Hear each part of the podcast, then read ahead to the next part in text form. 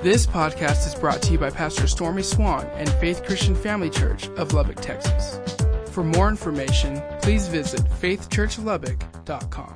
We've been on the trajectory of faith now for, I don't know, weeks and weeks and weeks and weeks and weeks.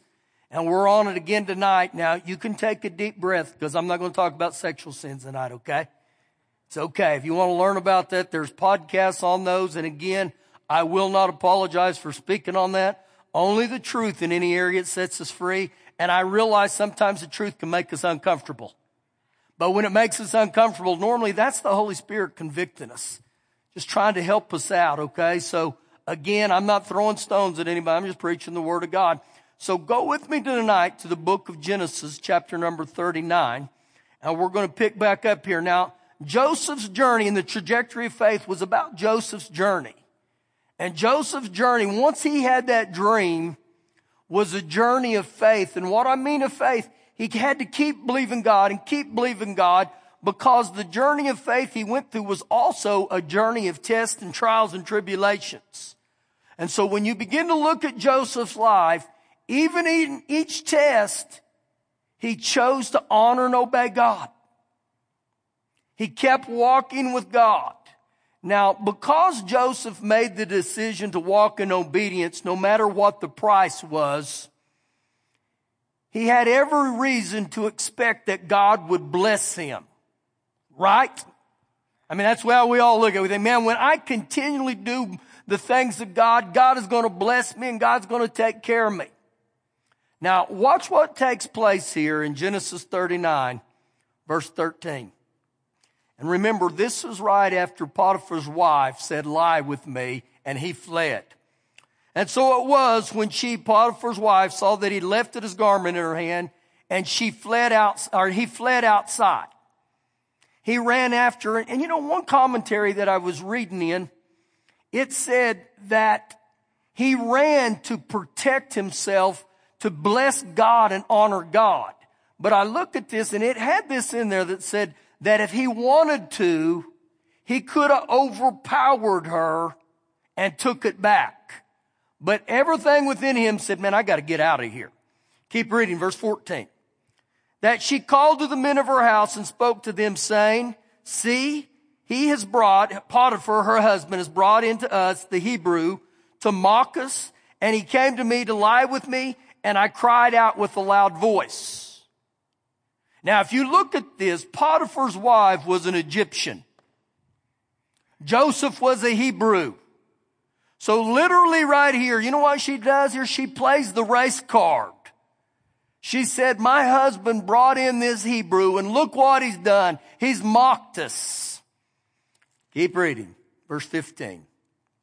And when it happened, when he heard that I had lifted my voice and cried out, that he left his garment with me and fled and went outside.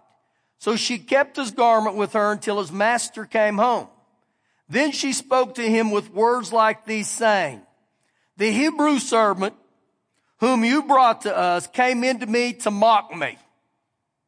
So what happened is I lifted my voice and cried that he left his garment with me and fled outside. So it was when his master heard the words which his wife spoke to him saying, your servant did to me after this manner that his anger was aroused. Then Joseph's master took him, put him into the prison, a place where the king's prisoners were confined, and he was there in prison. Now, legally in the Egyptian law, he should have been put to death for this. Most believe that Potiphar didn't fully believe everything that his wife said. I think Potiphar knew deep down Joseph's character. So we read this, this guy named Joseph, he lives to honor God. Remember in this passage, this is when he looked at her and said, I won't sin against God. I won't do wickedness and sin against God. So we see that Joseph, he lived with character. He tried to please God. But the reward for him right here, the immediate reward for him living with godly character was he was lied about, he was falsely accused, and he was thrown into prison.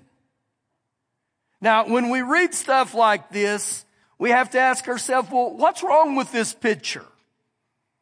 It reflects what does happen and can happen in a fallen world. And so literally what we see, even though he lived in obedience to God, it didn't guarantee him that bad things wouldn't happen. So again, when you see biblically here, I can do the right thing and get the wrong results. You say, wow, then why do we serve God? Understand this. God's a just God. God's a just God. And part of this happens that God it gets us in situations where we have to walk out things. And when you get in a situation like this, you find people's true heart. Do I really love God? Do I love God for who He is or do I love God just for what He can do for me? Now, here for a minute, and this is, this is my thoughts today when I'm looking at this. What if this happens to me? Where I'm thrown into prison. What if it happens to you? And you sit there and you think, I didn't do nothing wrong. Would it cause me to draw near to God or would it cause me to run away from God? These are great questions that we have to ask ourselves because if I look and think, man, I'd quit serving God for that. It's a good sign that maybe I'm serving God for the wrong reasons. How many of us would serve God in here right now if God never blessed me again? It's a pretty good question, isn't it?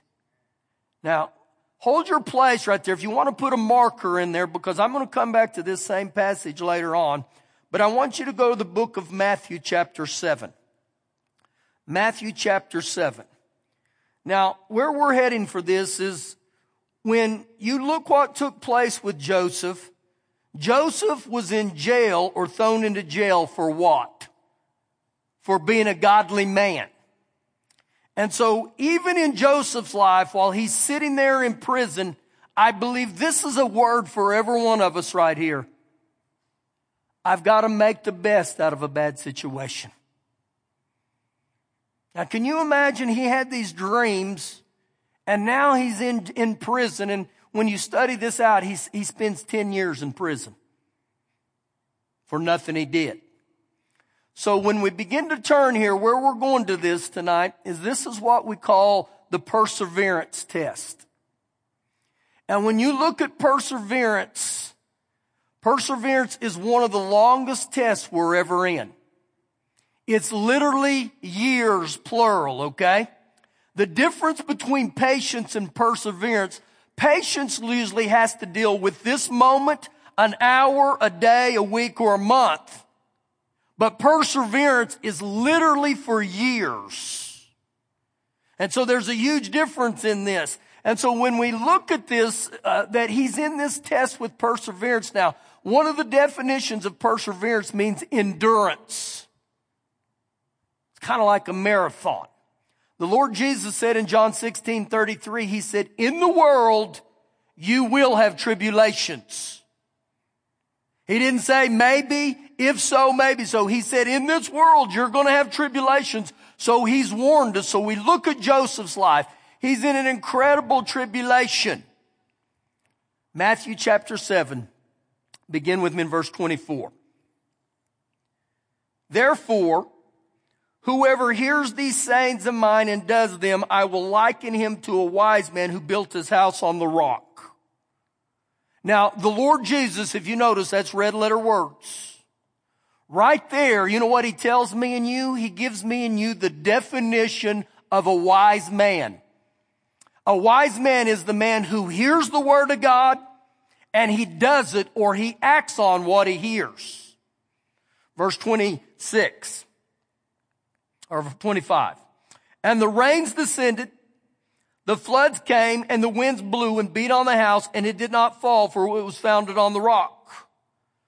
But everyone who hears these sayings of mine and does not do them will be like a foolish man who built his house on the sand. Now, if we pay close attention, Jesus here in his words defines a foolish man. And he said he's the one who hears the word of God, but he doesn't do nothing with it.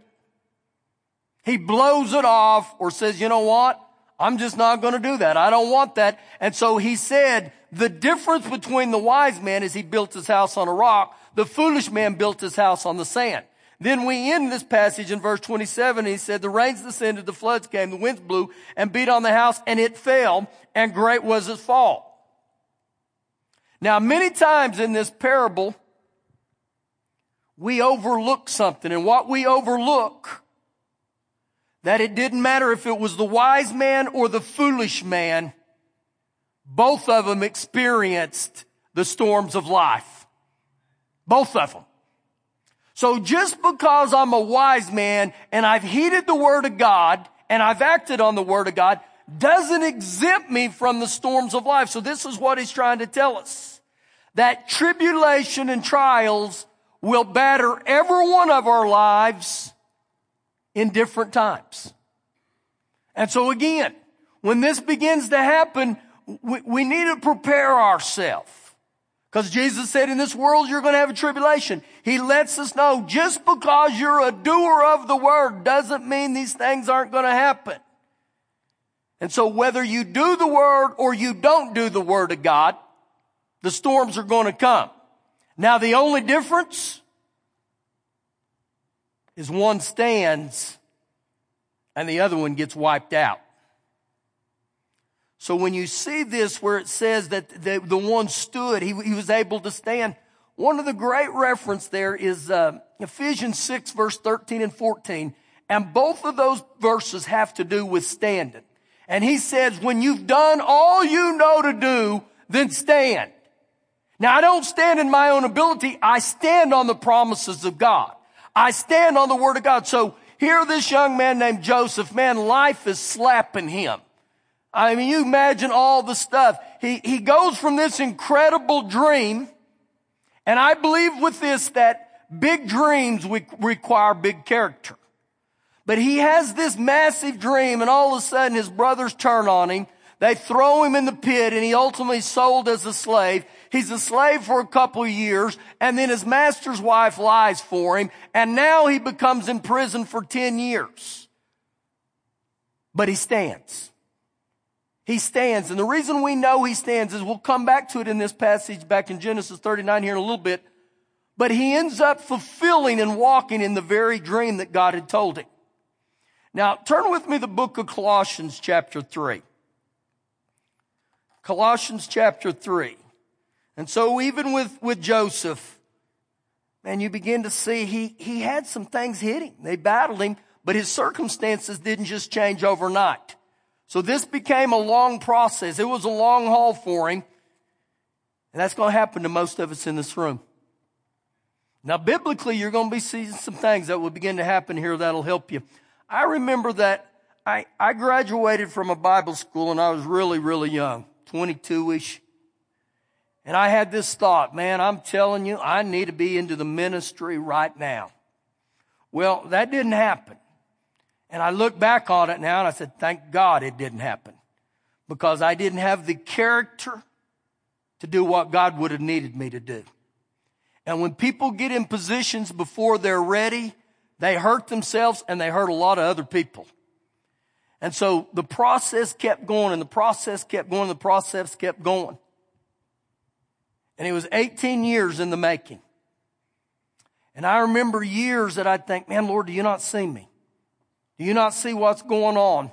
And I remember when I got to be about 35, I became very settled. I became very content in life.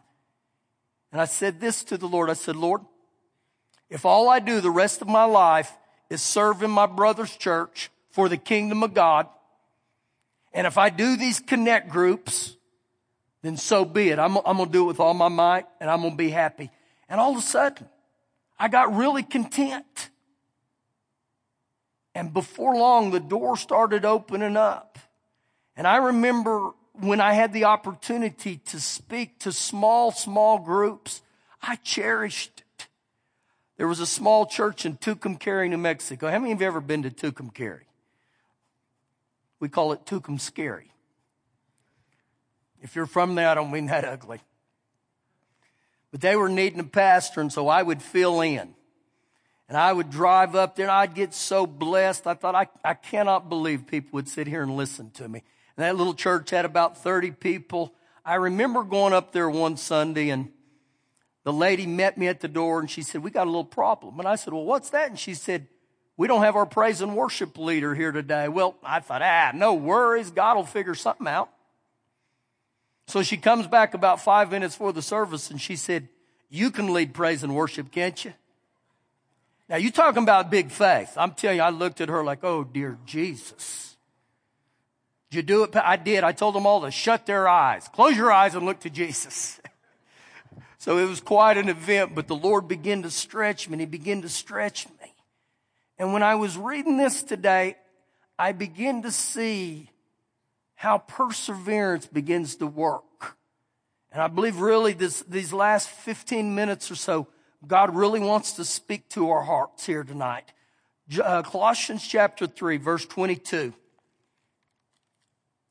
Bondservants, Obey in all things your masters. Obey in all things your earthly masters. People that are over you, your bosses. Now, I highlight in there in all things. Because this, this is a big deal to Father God. It reveals our heart. And so I think about this with Joseph did he obey his master in all things? He did. He served him incredibly. Now understand, when you have a boss that's over you, it's a test. Do you submit to their authority or do you look and say, he's an idiot.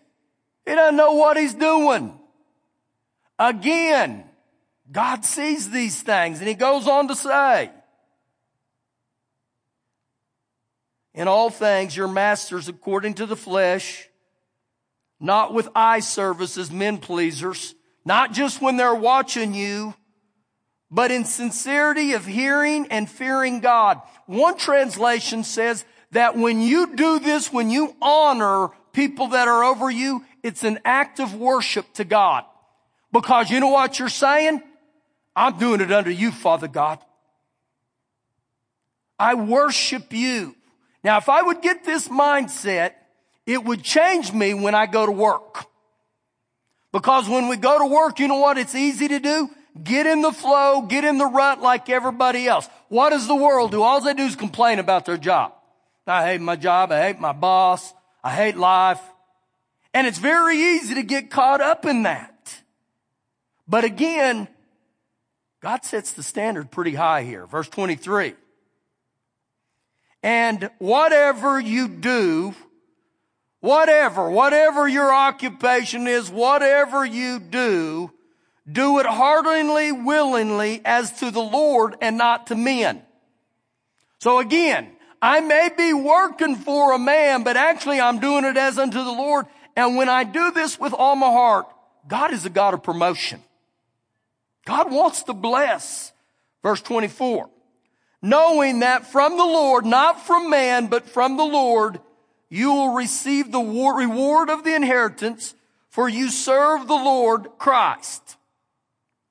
But he who does wrong will be repaid for what he has done, and there is no partiality. So literally right here in this, he begins to tell us, I'm sowing seed when I work.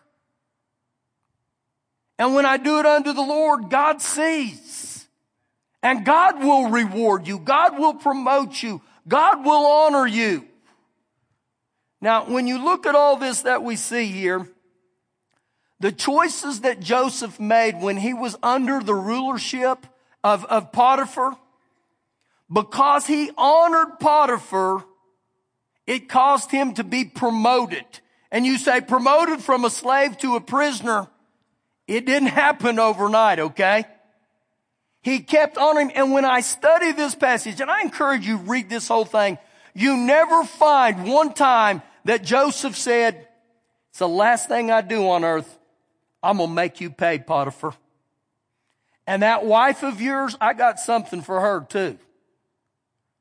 He never, he never had any resentment. And I look and I think, what an example this guy becomes to every one of us. Now, Go all the way back to Genesis 39 where we were. And you say, how do you know he didn't yak about Potiphar? How do you, Because watch what this passage says right here. And we pick back up Genesis 39. We left out on verse 21. Watch this. But the Lord was with Joseph right there in the prison. And he showed him mercy. And he gave him favor in the sight of the keeper of the prison. Now, when you look at this right here, God wouldn't have done that if his heart would have had unforgiveness and bitterness and he would have yacked about him. God would have said, buddy, you're going to have to learn the hard way. And so when we read this verse right here, God is able to make a way when it seems like nothing's possible. When you're in a position that says it's impossible. But if you note there, he said God showed him favor. Psalm 512 says, I bless my righteous and my favor surrounds you like a shield. So right there in prison, the favor of God was upon him. Think about that in your life. I don't care what seems like the prison in your life right now. The blessing and favor of God can be upon you. Verse 22. And the keeper of the prison committed to Joseph's hand all the prisoners who were in prison and whatever they did there, it was Joseph's doing. So now Joseph's in prison, but now it's kind of like he's the warden. He's in charge of everything. Verse 23. And the keeper of the prison did not look into anything that was under Joseph's authority because the Lord was with him and whatever he did, the Lord made him prosper. So Joseph here, he didn't allow the injustice, the lies that were told about him to stop the work of God in his life. He kept serving God no matter how difficult or unfair it seemed. How many of you ever said this? That's so unfair. I used to go home from work and I'd tell Shelley, I said, this stuff they do is so unfair. And then you begin to realize, you know what? You just keep doing it unto the Lord. And God takes notice. So this is essential we learn also right here, this point, because none of us in this room like the thought of experiencing tribulations, but we are warned they're going to come. So if Jesus has warned us that tribulations are going to come, what would happen if we begin to allow the tribulations to come into our life to do the work maybe Lord Jesus is wanting to get into us? And some of you say, is that possible? All right, go to Romans 5 and watch this. So here's the deal as you're turning to Romans 5. If tribulations are going to come, and they are, it's not if they come. I believe the question then arises to me and you. How will I act in a tribulation or how do I react when the tribulation comes? Now again, just think about Joseph right there. What did he do? He kept serving God. He kept serving God. I worked for a utility company for 18 years. I'm telling you guys, the last few years, God would work on my life and he would say stuff like this to me. You're the salt of this place. Have you ever thought you're the only believer I have here that has the, uh, the ability to be an example to these guys? And so there were things that I began to do because the Lord would, he would prompt me in my heart. And used to, it would, it would, uh, not bother me to be late for work. And God started doing my work in me and he said, I take notice on what you do. So I started getting to work earlier than everybody else. Now, I'm not glorifying me, okay? And I'd get in there and I would get all my orders ready. And at eight o'clock, I was gone. I was out the door. And every day as I'm going down the street, I would pass guys who were just coming to work. They were way late. And you know what? It didn't bother me a bit. I'm not God, but I'm doing it unto God what I do. And so I'm not going to gripe and complain and say, you knuckleheads, come on. Again, God's dealing with my life in this area. And so I would find myself doing that each day and doing that each day. And God would deal with me what I did during work. And I'm telling you, things begin to change in my life.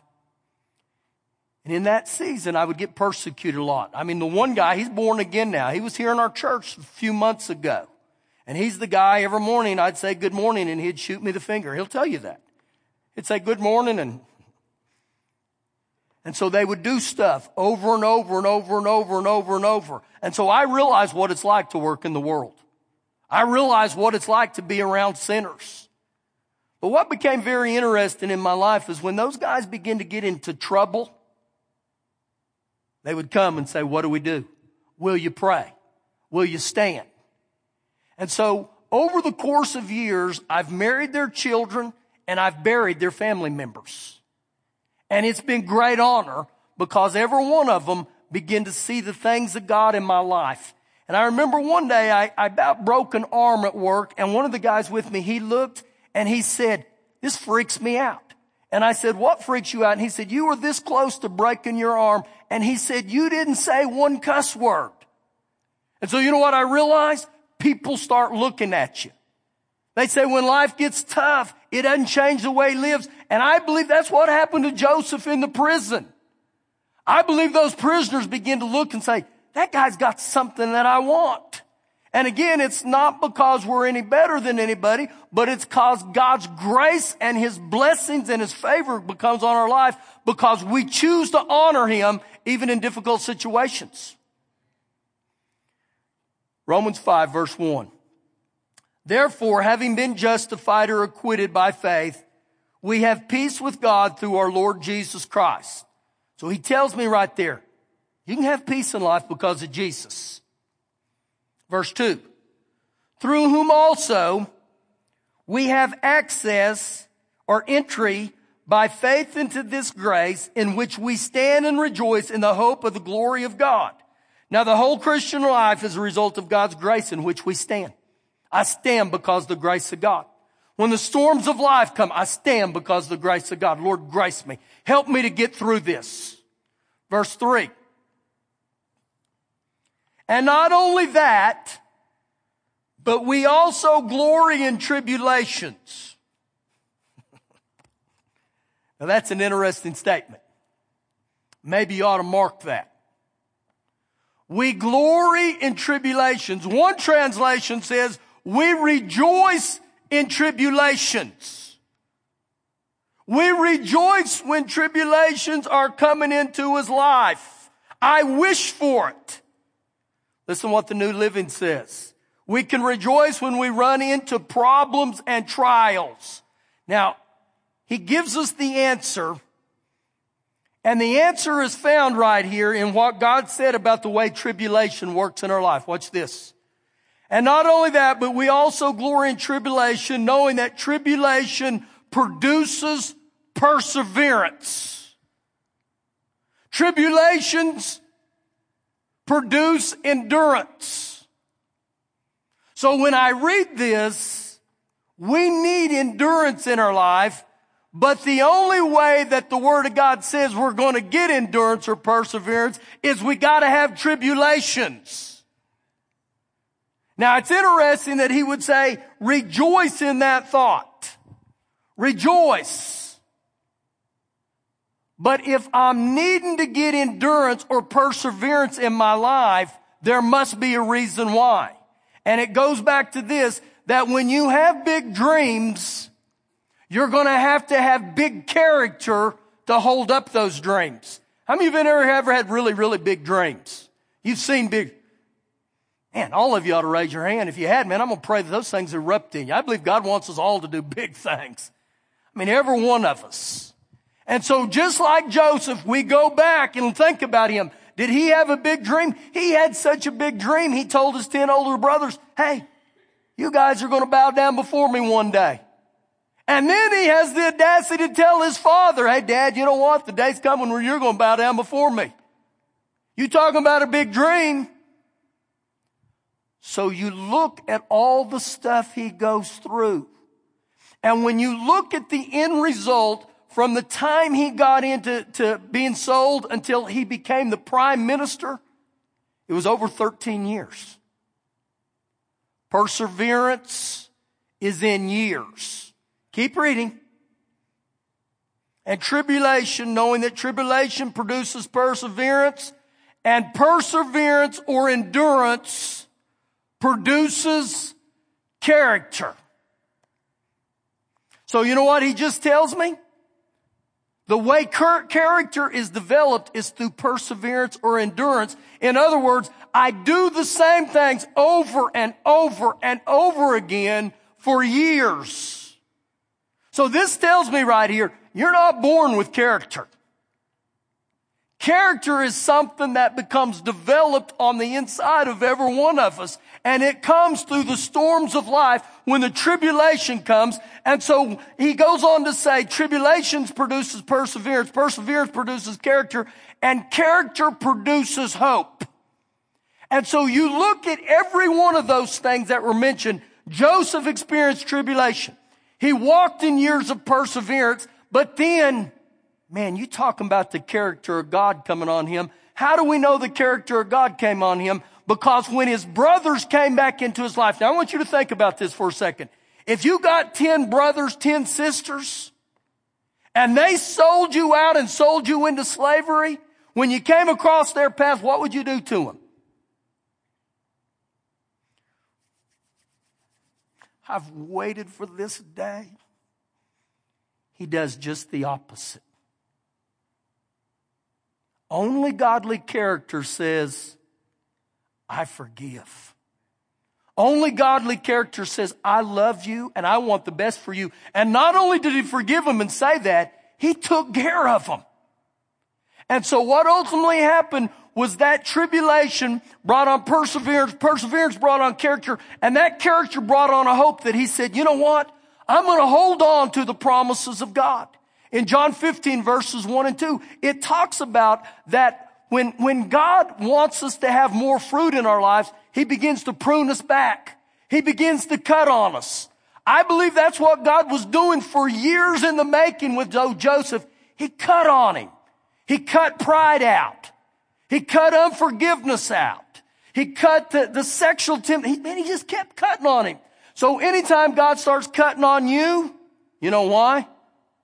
He's got a harvest in mind. Go ahead, Lord. Go ahead and cut on me. And I promise you, there'll be seasons of your life. He'll have those little bitty pruners out, just trimming on you. And then there'll be years of your life that he'll have a chainsaw out. You're thinking, oh my gosh, these are some big things. And you feel like it too. You feel like, oh, he cut my whole leg off today. What's going on? But again, with big dreams. God's got big plans. And so we're all going to walk in some of these tests. And maybe some of you are in a perseverance test. Can you say right now, this has been going on for years in my life? I don't mean this ugly, but I tell you, hang in there, baby. Remember like the old cat? Hang in there, baby. You know why? Because something's happening. God's working. So really when we look at this, glory and tribulation. Glory in it. And, and I can stand here and say that right now, and it, it still tilts my mind. I promise you, my mind's like glory and tribulation, Roy, rejoice in tribulation. But every time in my life that tribulations have come, and I serve God with my whole heart through them, I come out on the other end a lot stronger than I was, and my faith becomes developed. I'm going to close with this thought right here. Can you imagine how his faith began to swell, Joseph's? He's thinking one day, my brothers are going to kill me. I got to trust God. He gets sold as a slave and he thinks, oh my gosh, what happened here? I got to trust God. And then Potiphar's wife lies and he's saying, I got to trust God. So I believe as it went on more and more, you know what he began to say? You know what? I've seen God bail me out. I've seen God take care of me in the pit. I've seen God take care of me when I was a slave. I've seen God take care of me when this woman lied about me. I've seen God take care of me in the prison. So you know what? I'm just going to keep on trusting Him. So the more we go and we see how God moves in our life, and it starts out little, but it keeps getting bigger and bigger, and you begin to sense your faith grow, that's the trajectory of faith where that hope rises back up and you say, I don't know how He's going to do it, but I know He's going to do it. And so I believe many of you are in these seasons. Count it all joy. Thank you for listening today. For more information, please visit faithchurchlubbock.com.